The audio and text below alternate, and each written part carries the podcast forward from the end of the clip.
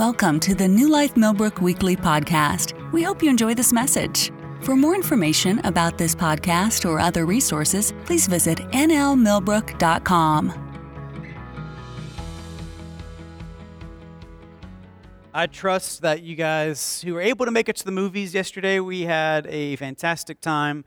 Saw uh, Jesus Revolution. It was a great movie.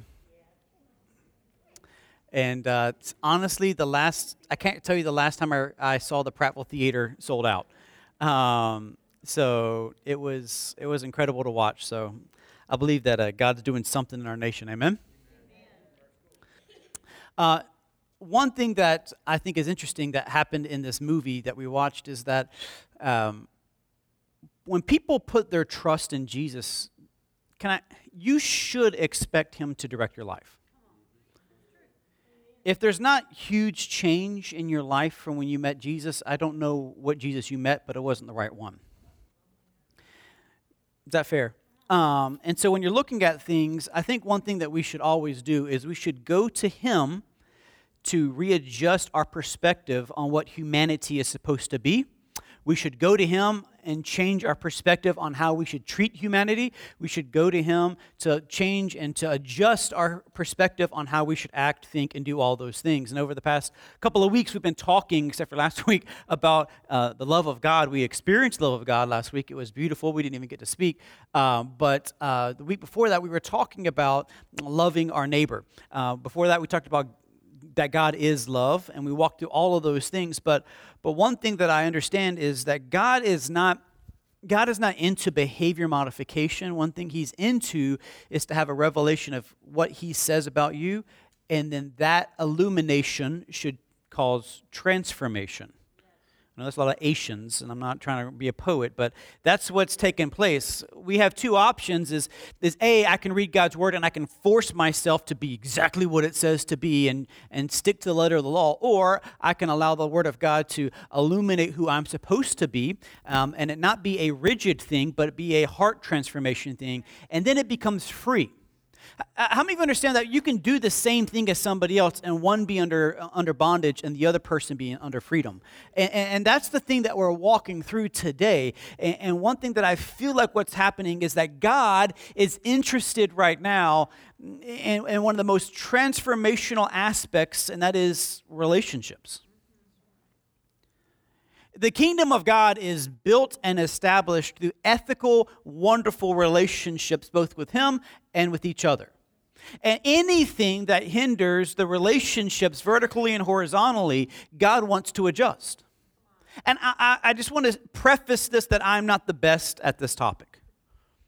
I'm not. Uh, not even close. Uh, I will hug you on a Sunday and glory to God and honest to God. Like there's somewhere throughout the week that a a, button will get pushed, and I have to remind myself that's not who you are. Because anybody else recognize that aspect that you got saved and it wasn't yesterday, but sometimes it feels like yesterday, and, and you want to dig up the. You ever have that idea that something takes place in your life, and and it's the old you comes up as if it's the current you, and then you remind yourself, like, hey, bro, that was 20 years ago, you but it felt like that was 20 seconds ago. Um, I haven't had that thought. I haven't had that feeling. I haven't had that, that whatever it is in decades. But you know what's crazy is that the enemy is so interested in your relationships because if I can cut off this relationship, I can also break the bridge between you and God because you are sent in this earth to be salt and light. And if God can, and if the enemy can do his best to inhibit the, the relationships between you and your neighbor, then you're not the light of the world. You are the mean person of the Christian faith that they don't want to be a part of anymore. And a couple weeks ago, we, we talked about one of the most radical teachings, and that is loving your neighbors. And today, we're going to just take that knife and just crank it a little bit more uh, because he didn't just say love your, your neighbors, he, he then created the most radical idea of all things. That's love your enemy. Yay. I, I have prepared myself for two weeks on this topic to not get any amens. And and, and, so I wrote here on my notes, Amen, so I can just look at my uh, every once in a while, because it's gonna be, it's gonna hurt so good. I promise. Y- y'all know what I'm talking about? Like, you know, when you're not feeling very well and you go to the doctor and they give you that B12 shot, it hurts, but it hurts good because you know you're going to be okay. Can I, can I tell you, you're going to be okay today? Yeah, you know, just go ahead and help yourself. Look at your neighbor and say, You're going to be okay. Yeah, and you know what, Kim? You're not going to be okay. Uh,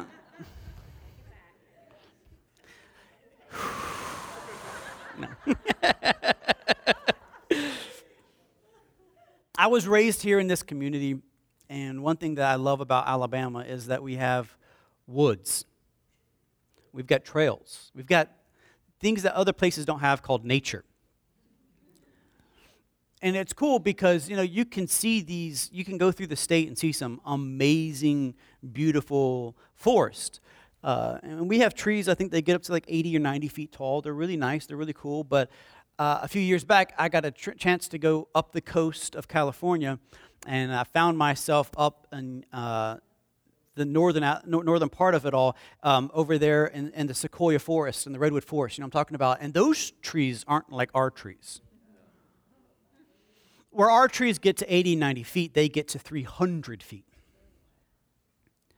Our, our, our trees, you know, you can get a good tree, you can get around, but their trees in diameter can be up to 30 feet. I, I, yeah, yeah, exactly. I drove a car through a tree. Not because I was you know, behind the wheel intoxicated. Like there's a hole you can drive through. You can drive through the tree. It's fantastic. It's big enough. It's huge. It's massive. And what's crazy is as I was going through the forest, I'm like walking through it, and you got these trails. And then you, you I went to this like I was standing next to this log cabin, and then I realized it wasn't a log cabin. It was just a tree on its side. It was just massive. Can I tell you that we have moments in our in our in our in our sermons in our lives that are are big trees? This one is a sequoia of trees. The, if we can grasp this, this series that we're walking through, uh, the fruitfulness of your life will be just mm, unbelievable. And, and, I feel very nervous at times about this message because, you know, there are areas in my life that I have, I wouldn't say mastered, but I'm, I'm like semi pro this isn't one that I'm a semi pro. This is something that I'm still walking through. Come on. So I'm just going to be honest. I'm going to be real with everything that I'm going through. But just because we haven't mastered something fully doesn't mean it's still not true. And what Jesus said 2,000 years ago are as big as a tree. Um, they, they change the scope of how we do everything. So grab a Bible. Um, we're going we're gonna do our best to dive into this. And if you have a, if you do, open up to Matthew chapter 6 and verse 38. Matthew chapter 6 and verse 38. Um, Jesus makes this statement. You have heard it said, eye for an eye and tooth for a tooth. There's Luke 6. But I tell you, do not resist an evil person. For if anyone slaps you on the right cheek, turn to the other cheek also. And if anyone wants to sue you and take your shirt, hand them over your coat as well. If anyone forces you to go one mile, then go with them two. And if anyone who asks you and do not turn away from the if anyone who asks of you, do not turn away from the one who wants to borrow from you. And if you have heard it said, love your neighbor and hate your enemy. But I tell you, love your enemies and pray for those who persecute you. Yay!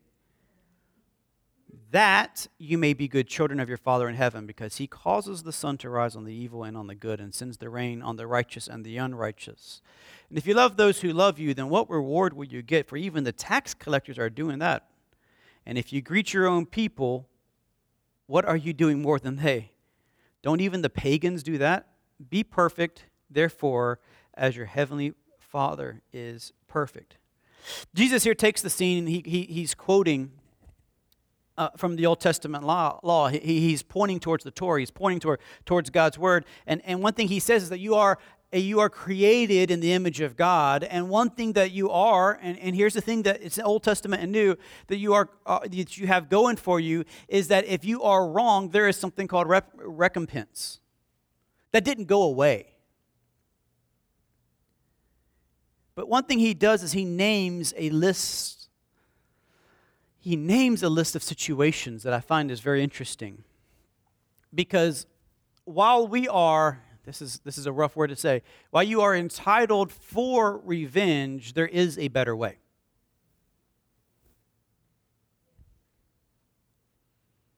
There's a better way. The scenario goes like this is that you go fishing, you're a fisherman, and, and you catch fish, and you come in. And one thing that the tax collectors would do is they would set their booths right there by the docks to make sure that no one was, was dodging the taxes. And as you walk up with your, your fresh haul of fish, Zacchaeus is sitting there with a Roman soldier expecting to get paid. And as you walk up, he says, Hey, this is how much you owe. And you go, I don't have that much money. And he jumps up and he slaps you across the face. He can do that because he's standing next to a Roman soldier. And if you touch Zacchaeus, the Roman soldier will break your kneecaps, and then how will you, pray, uh, how will you provide for your family? So Jesus is sitting there going, When somebody slaps you in the face, turn the other cheek. That doesn't make sense to me. He looks forward and goes, How about this? How about you and your family are sitting by the lake? You're enjoying the day. And as the Roman soldiers are patrolling the lake, which they did on a regular basis, they, there comes a commotion and they pull out their swords and they point at you and say, Hey, you Israelite, grab my bags and take it. Carry it with me. It's not fair. And I think one thing that's taken place is that we've misunderstood this phrase and adopted something called doormat, doormat Christianity. And this is what Jesus says Jesus says, Look at them and say, Zacchaeus, I know you're having a hard day. There's a lot happening. I didn't deserve that. But if there's something inside of you that you have to get out, for the sake of everybody else behind me, take my other cheek. Mr. Mr. Soldier, I understand you are here, and maybe you didn't even want to be here. You were sent by Rome. I won't only just take it here, I'll take it to your doorstep. See, there's a difference between being forced into something and being so calm within yourself, saying the outside circumstances around me aren't going to change my perspective, that every single man, woman, boy, and girl are created in the image of God and deserve to be treated as such. What Jesus isn't saying is duck your head and just take one on the chin. What he's saying is find peace within yourself in his presence now that is inside of you so strong that you can go, it doesn't matter that you just try to humiliate me in front of everybody by slapping me. I know who I am, and I'm not going to retaliate because who's inside of me. Why? Because there's a big thing here. At one time in our lives, we were enemies of God, and He still loved us. And what we're practicing in this moment is this is looking at somebody and going, that didn't feel good, but I still love you.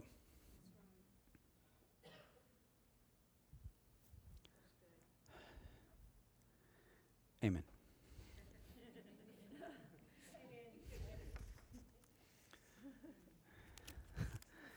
There's this thing that he's, he's referencing.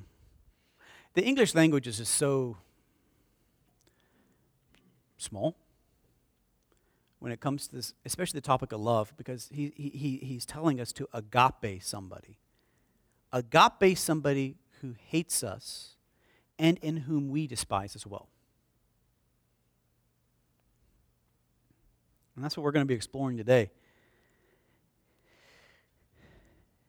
Is how do you have a response to the evildoers of this world in an action of love? Because love is action. Love isn't passive. Because if love was passive, God would, Jesus would say, just love them enough, just be quiet, walk their mile, set their bag down, don't say anything mean. No, my action of love is so much that even when you spit in my face, I'll go the extra mile for you. just, just being honest, I don't like this passage.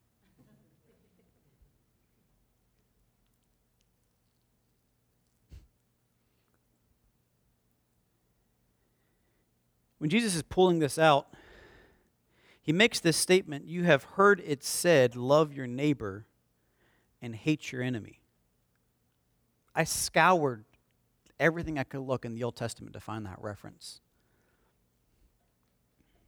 It's not there. He quotes part of the Torah, but adds on to it.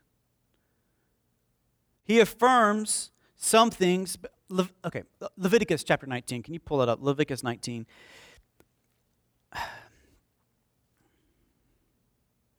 You notice that sometimes our, co- uh, our phrases that aren't in the Bible have entered the Bible?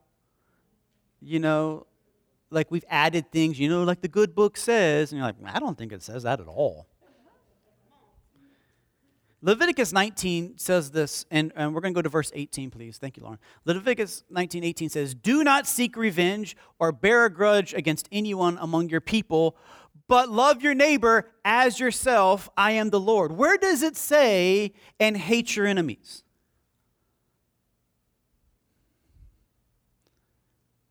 Because what happens is we are humans and we love loopholes. And so, what's taking place in the culture of this time is they're going, Well, God says in the Torah that we're supposed to love our neighbors. And so, if I can love my neighbors, there's an antithesis to that, which means I get to hate my enemies. We added that in because he says to do this. That means I don't have to do that. But then it gets even crazier because it begs the question now who's my neighbor? Who do I have to love? Who is the person that I have to be called a neighbor? Is it the person that literally is living right next to me? Is it the person that's just part of my faith? What about Zacchaeus? You know, like he was a traitor of us all who was a Jew, who is a Jew, but now serves the Romans. What about the Romans? Are they my neighbors too? Who in this context is my neighbor? And for 2,000 years, they were debating all of this over and over again. And Jesus goes, You've heard it said, love your neighbor and hate your enemies. But where would they hear that? They would hear that phrase, hate your enemies, from church.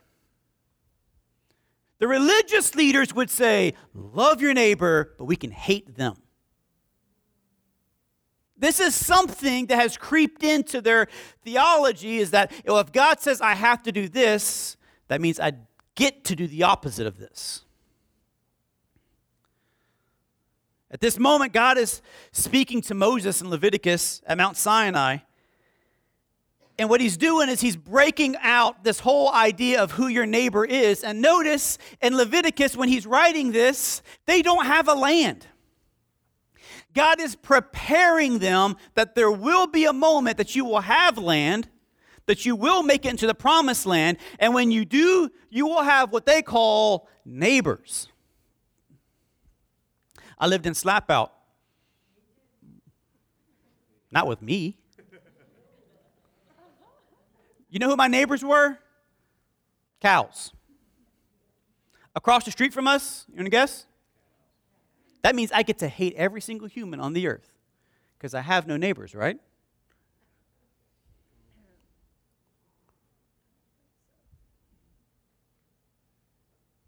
In fact, if you keep reading in Leviticus 19, you'll see who your neighbors are.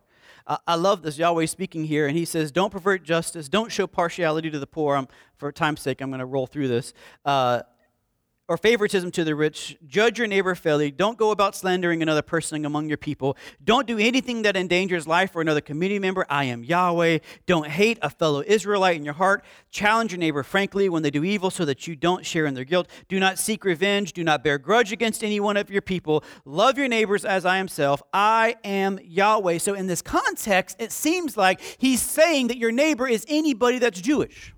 Anybody that is an Israelite in your people, love them. But then what happens uh, we, we, we expand that even further because he keeps going and he says, When an immigrant among you resides in your lands, don't mistreat them, for the immigrant is residing among you. They must be treated as your native born.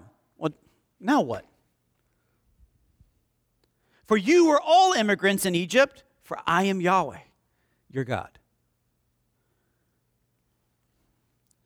So, who, who are we called to love now as our neighbor? So now we have not only the people of our faith, but anyone who moved into our surrounding areas. I, I love that he says that when you have immigrants into your land, he doesn't say immigrants that converted and be just like you.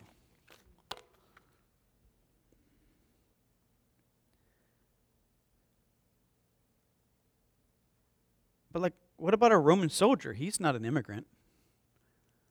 I get to hate him, right? What about somebody who has betrayed the faith? I get to hate them. Right? What if, what if somebody is fake in our faith? I get to call them out, right? What if somebody has hurt me? I get to call them out, right? What, what about these people who aren't obeying Scripture, who aren't following the Scripture, who are in rebellion against God, I, I get to hate them, right? And, and for, for, for hundreds of years, 600 to be exact, they were under different types of bondage and captivity, from the Assyrians to the Babylonians to the Persians to the Greeks. And the, they're under captivity over and over and over and over again in their history, and they're sitting there going, Who do we get to get revenge on? Because our forefathers have been treated poorly for all of these hundreds and hundreds and hundreds of years. They were treated poorly. It's our time to shine now, Jack. Who do we get to pay back? Man, I guess that says a lot about their hearts. What do you do when you have the opportunity to be over the person that has done you wrong for so long? Y'all, I kind of like the God of the Old Testament sometimes a little more.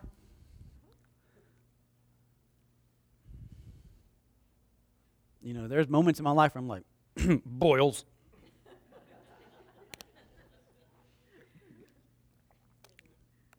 Hemorrhoids, mom, jeez. You look at people and go, you know, God, it would be okay if you just sent locusts to their house. I'd be okay with that. Not being mean, just then they could, they could turn from their wicked ways and they could come to me and say, Pete, I was so wrong. I'm so sorry. Like, I don't want to go full Exodus where you take their firstborn, but they can turn the faucet on and blood comes out. I'd be okay with it every once in a while. Yeah, frogs. That's, a, that's, that's safe. Lice, they can just itch for a little bit until they come to me and ask for forgiveness. It sounds stupid, but we do it okay, maybe you don't say locust, maybe you don't say lice, but you kind of hope that somebody calls them out on Facebook. Maybe you don't sing locust or lice or even blood, but you kind of hope they get a speeding ticket after they come flying past you and they run you off the road. You don't, you don't say locust or lice or you don't even want their firstborn, but if they got demoted, it'd be okay. Or how about you don't even want anything like that? What if I don't necessarily want them to get demoted? I just want to be promoted and then they can look at me and say how you were right. But what do we do with the people who have been against us, have persecuted us, have done all of these things? And now it's our time to shine. This is what happens in the book of Jonah.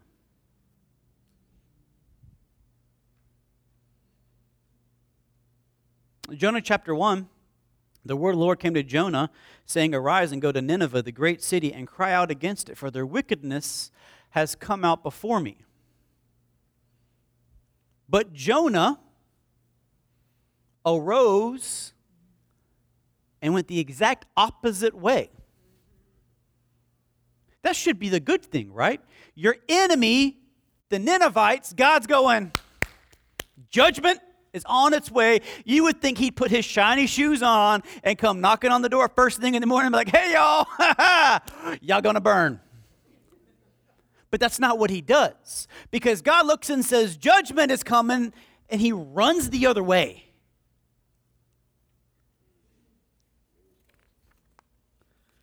Y'all remember VeggieTales? I loved VeggieTales, where Jonah is kind of a pansy. And he's like, oh no, the Ninevites. And he hops his way off into the boat as he's running away in fear for his life. Because he was scared of the big bad Ninevites. I think they were throwing fish or slapping you with something. It was, it was something goofy like that. The Ninevites were legit. They would do raids, they would massacre people. They would take everything you had. One thing they would do that was really unbelievably messed up is they would capture your family and then they would make you watch them as, as, you sla- as they slaughtered your kids in front of you and then gouge your eyes out so that was the last thing you saw with your life was your kids being gone. These aren't good people. These aren't mean tweets. This isn't somebody who was texting and driving and ran you off the road and you got angry. This isn't the lady that's taken her dear, precious Lord at McDonald's. It hasn't changed the menu in 20 years. Just get the McDonald's thing and move on. Like you know, you have an app now. Let's just move forward. No, these are horrible acting people. I, I can't express enough how bad they were. And in a moment of opportunity to declare judgment over them, he runs the opposite direction.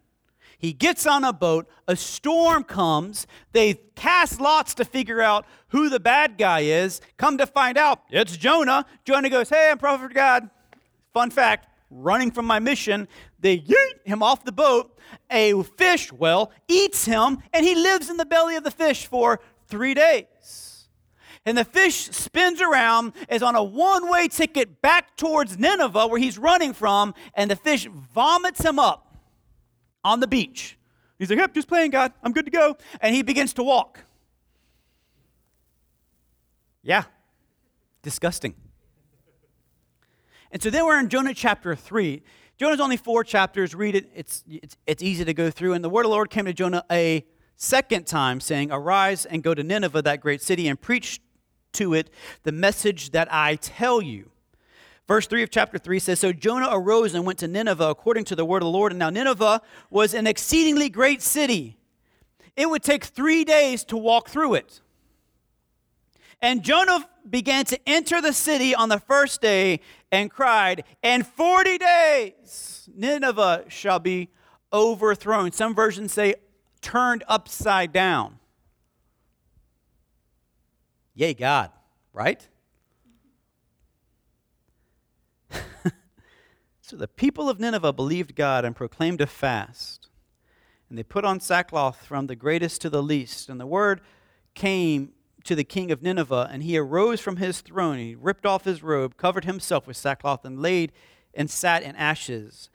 And he, the king, caused it to be proclaimed and published throughout Nineveh by a decree of the king, saying, Let neither man nor beast, herd, nor flock taste anything. Do not let them eat or drink water. But let man and beast be covered with sackcloth and cry mightily to God. And let everyone turn from his evil ways and from the violence that is in his hands. For who can tell if God will turn and relent and turn from his anger so that we may not perish? Then God saw their works and that they turned from their evil ways, and God relented from the disaster that He said, and He did not do it. Imagine being the guy. We're going to make this more relevant. God wakes you up in the middle of the night and says, I want you to fly over to Afghanistan, and I want you to declare over the Taliban God's judgment. And you fly over, and you get there, and you meet with the leaders, and they cry out to God turn from their ways. They repent and they beg God for mercy over their lives. Can I tell you, there's not a single person in this room that wouldn't walk around and be like, I did that. I'm going to get on CNN, let everybody know it's okay. Pete's here. I talked to him. There's going to be peace. I'm going to start a war tour, get some conferences, how to pronounce judgment on your enemies and yet they turn, five steps to five kingdom principles. We're all, eh, yeah. Jonah does the unthinkable. He meets with his enemies. They return, they turn to God, and Jonah gets angry. But verse 1 to 4, it displeased Jonah exceedingly and he became angry. So he prayed to the Lord Lord, was this not what I said when I was still in my own country? That's why I fled. For I know you are gracious and merciful God, slow to anger and abundant in loving kindness, one who relents from doing harm. Jonah didn't run because he was a pansy. He ran because he knew God forgives. And he wasn't okay with God forgiving his enemies. Verse 3 Therefore, now, O Lord, take my life, for it's better for me to die than to live. That's kind of hasty. live what? Live in a world where God would forgive my enemies.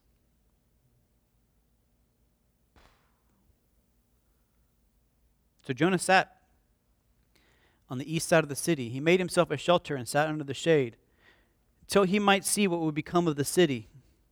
And the Lord prepared a plant and made it come up over Jonah so that it might be shade for his head to deliver him from his misery.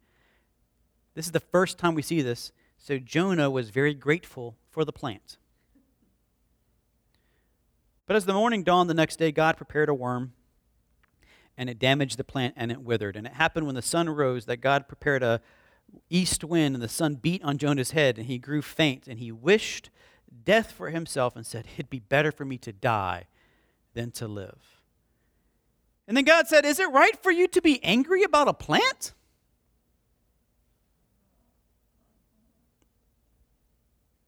So you care about a plant that didn't exist yesterday, but you're okay with 120,000 people perishing.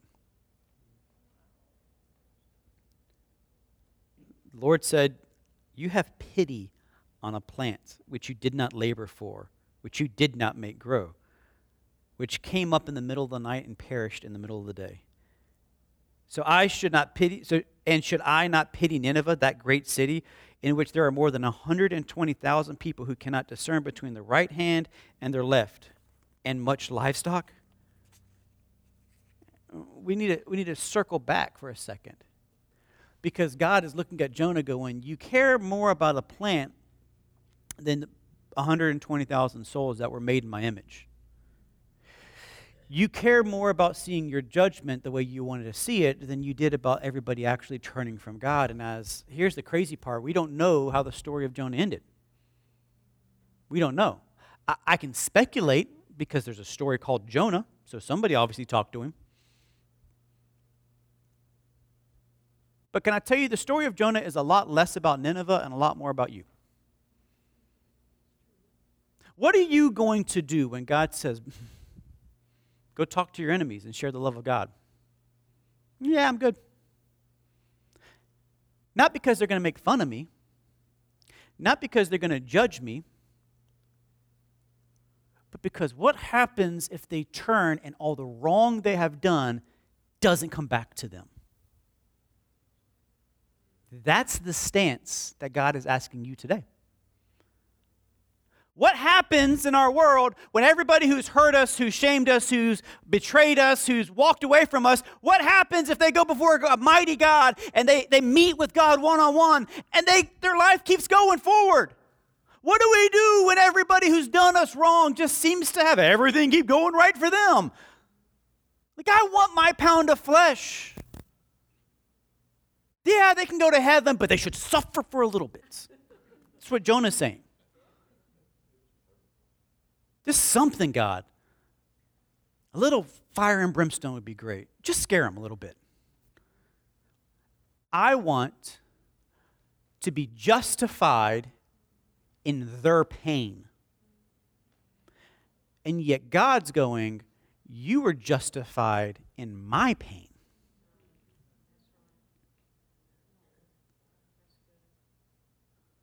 And this is where loving our enemies takes a tragic turn. Because the Bible says in chapter 3 that you shall declare for, for 40 days, Nineveh shall be overthrown. That word is a unique word. It literally means to be overthrown. H A P H A K. That's the word. That's the same word that when, when, when, the, when the prophecy of what was going to take place at Sodom and Gomorrah took place. and Sodom and Gomorrah will be overturned. That didn't go very well. The Bible tells us that Sodom and Gomorrah will be overturned. And how did he overturn it? Fire and brimstone. Meteor shower right over the whole city. So Jonah's declaring, Woo, God, burn, baby, burn. Too soon still. So he's declaring that. But you know that same word has a different meaning? It's the same word used in Psalms, where he will turn my mourning into dancing. Here's the kicker for me in this moment God is declaring, I'm going to overturn a city. But it's how we put the lenses on that determine whether or not we will be a part of that or not. Because overturning for Jonah meant burn, baby, burn. Overturning for God meant repentance. And here's the, the problems that we're running into is that God is a very, still to this day, he is a righteous judge. But when he declares a judgment, how do we react? Are we hoping that the God of Sodom and Gomorrah burning happens? Or do we find ourselves hoping that God, please let them repent before time? Because if we backtrack to the story of Sodom and Gomorrah, there was one man who goes, God, if there are 50 righteous, would you still do it? God, if there were but 40 right, God, if there was God, if there was 10. He's begging God, do not do this. And yet I find myself begging God, please hurry up. Just push him. I'm praying, God, your righteous judgment for this wicked land. Yeah? Is that what you really think he wants? Because I think his judgment and how I perceive his judgment tells me more about me than it does him. Because here's the kicker God's going to do what God's going to do. And if he decides to judge with fire and brimstone, then I will, I will weep over that nation. If he decides to judge and overturn it by causing repentance, I will rejoice. Because in my heart of hearts, I have to get to a place that every single man, woman, boy, and girl are created in the image of God. And they have one thing that we all have had in common, and that is that we have lived our lives perpetually in the spirit of fear. Because if you can find somebody who's doing wrong, nine times out of ten, it's from a place of fear. I had this conversation not too long ago about, uh, with somebody about them being a, you know, do you see yourself as a murderer?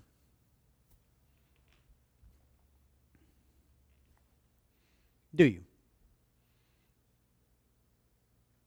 Like, do you look at yourself and be like, you know what? I could do it. Most of us would say no. I hope all of us would say no. but what happens at 2 a.m. when you hear psh, and the door creaks open and your heart starts to race and your palms start to sweat and you're going, that nausea feeling that something is wrong. And you know your kids are in the other room. And you roll over and grab a weapon to defend yourself, defend your kids. In a normal situation, the idea of walking through and killing a stranger would be far fetched. But when you add in the fear aspect, you do things you normally wouldn't do. And here's what happens we are surrounded by a generation of people who are full of fear. And they react from a spirit of fear. And a spirit of fear is one that doesn't have sound mind. A spirit of fear isn't one that's controlled by peace. A spirit of fear isn't one that's rational. And a spirit of fear isn't one full of love. But a spirit of fear wants to cause chaos. It wants to cause vengeance and it wants to cause reactions. And one thing that happens is that if we can take somebody and tear away the fruit of their actions and see that they are just scared individuals, then we can do something crazy, and that is called speak love. Because the Bible says love casts out fear. You want to change a generation and you want to change your enemies? It's not by always pointing out all their flaws, it's by looking at them with love and speaking love to push, to push out their fear. If we can push out their fear, they can have a rational thought. If we can embrace them with love, because where the spirit of love is, there's liberty, right? Where there is love growing in this place, there is sound mind, there is rational thinking. And if we can embrace people with love, God says they can think clearly and stop acting foolishly. And if you want people to stop acting foolishly around you, we have to stop asking for God to cause more judgment on their lives, but we have to proclaim love over their lives. So when Jesus looks and says, Yeah, I understand that you've been treated wrongly. Yeah, I understand that the Pharisees this, the Sadducees this. I understand the Romans this. I understand Zacchaeus and all those other people this. But if you want all that to stop, we have to push out fear. Because if people stop acting out of fear, the only other option is to act out of love. Faith is not the opposite of fear. The Bible clearly says that love casts out fear. I can't faith my way into seeing my neighbors in love. I just love. I love because he first loved me. When I was scared and I was angry and I was doing all the bad things that I've done and I was acting out because I had this humongous hole in my heart and I didn't know what I was doing every single day, but all I could do is continually hurt people over and over and over again. And then I'd go, I don't mean to do this. And then I'd do it again. Can anybody relate? I'm searching because I'm scared. I'm petrified. I don't want to be alone. I don't want to have pain. I don't want all those things. And I'm dealing with an emptiness. And then Jesus shows up and he says, Hey, I love you. And you go, You can love me, God. And he goes, But I can. But all these things, God, and I still love. But I have all these fears, God, but I still love. Give it all up I still love. And when you come to face to face with the love of Jesus, you realize that fear is so small in the presence of his love. And when you can find yourself surrounded in his love, then you fall to your knees and go, What a sinner I am. Please, God, come into this life. Save this man. Because I was your enemy and I was afraid, and yet you still loved. And so when Jesus is looking at all of us today and he says, Love your enemies, what he's saying is, Will you be willing to love them unto death? Will you look at somebody and address their fear with my love? When they spit in your face and they slap you in the face, you can go, Man, I love you. It's not passive, it's not weak. It's the most powerful statement because fear is contagious. You want an easy example? Let's just take back a couple years ago. Was that a couple years ago? How many people who went to Washington, D.C. was like, we're storming the Capitol today? I, I, I don't think the masses had that in their hearts.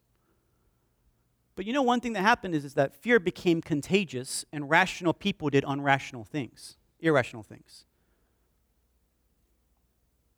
How about, fine, great. Let's take away some, we'll pull it too hot of a topic. Let's go over to some of the cities that had riots in them, which starts off as a, a demonstration of a protest, which escalates because fear, which escalates because fear, which escalates because fear, and then there's buildings being burned down and innocent people are hurt.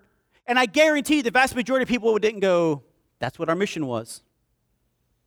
But fear always, hear me out, always begets violence. And if people are acting violently against you, that should demonstrate how much fear they actually have. Maybe they're afraid of being taken advantage of. Maybe they're afraid of being hurt again. Maybe they're afraid of a million different things. most likely it has nothing to do with you. And we stand there and go, I love you through it. But they betrayed me. I know. They're afraid. They hurt me. I know. They're afraid. It's doesn't make it okay. Doesn't make it good. But one thing we have to realize is that we can't expect God's mercy on my life and judgment on somebody else's to be different. And I love them through it because I was just like them. Nay, sometimes I'm still like them. Sometimes when I let fear get a hold of me, I don't act like I should. Is it okay to say that? I don't say all the right things. I don't always have patience and peace. Something stirs up. How dare they? And I'll, I'll show you. You don't know 2000 Pete. I'll bring him back from the dead. Just for a second. I'll put him back down. No. Love casts out fear. And the moment you understand, and that I understand, that a position of love is the strongest position and the most powerful position, we never have to worry about being taken advantage of of our enemies ever again. Because what do I have to be taken advantage of? I have nothing. What do you want? You, you, you want my coat? Take my coat. You want something? Take it. Everything I have is God's, anyways. Take it. Just, just take it. Because my love is stronger than allowing your fear to infect my heart.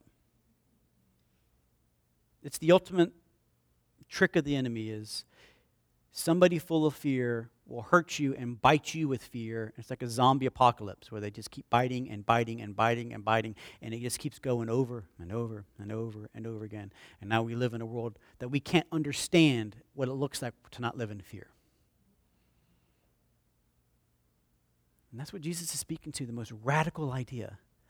I'm with you guys for 33 and a half years, and I'm going to die for you. That's how I can stand there and go, God, that kind of hurts.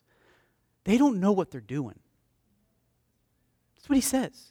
Forgive them. They don't know what they're doing. That's the strongest position of love you can express. Somebody speaks bad about you, God, forgive them. They don't know what they're doing. They talk bad about you, they hurt you. Forgive them, God. They don't know what they're doing. What if they do know what they're doing? I guarantee you, they don't. They thought through that process. I guarantee you they didn't. They thought through it with a spirit of fear mind, but not of power, not of love, because they're not following in the fruit of the Spirit. Amen?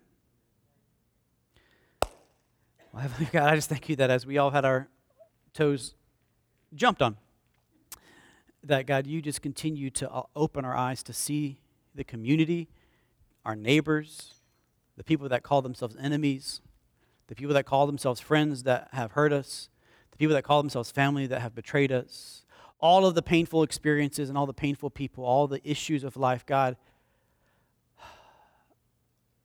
we release love.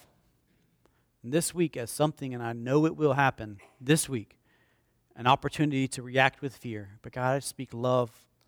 I want to release love and mercy and grace. In Jesus' mighty name. Amen. Thank you for listening to our podcast. Have a great week.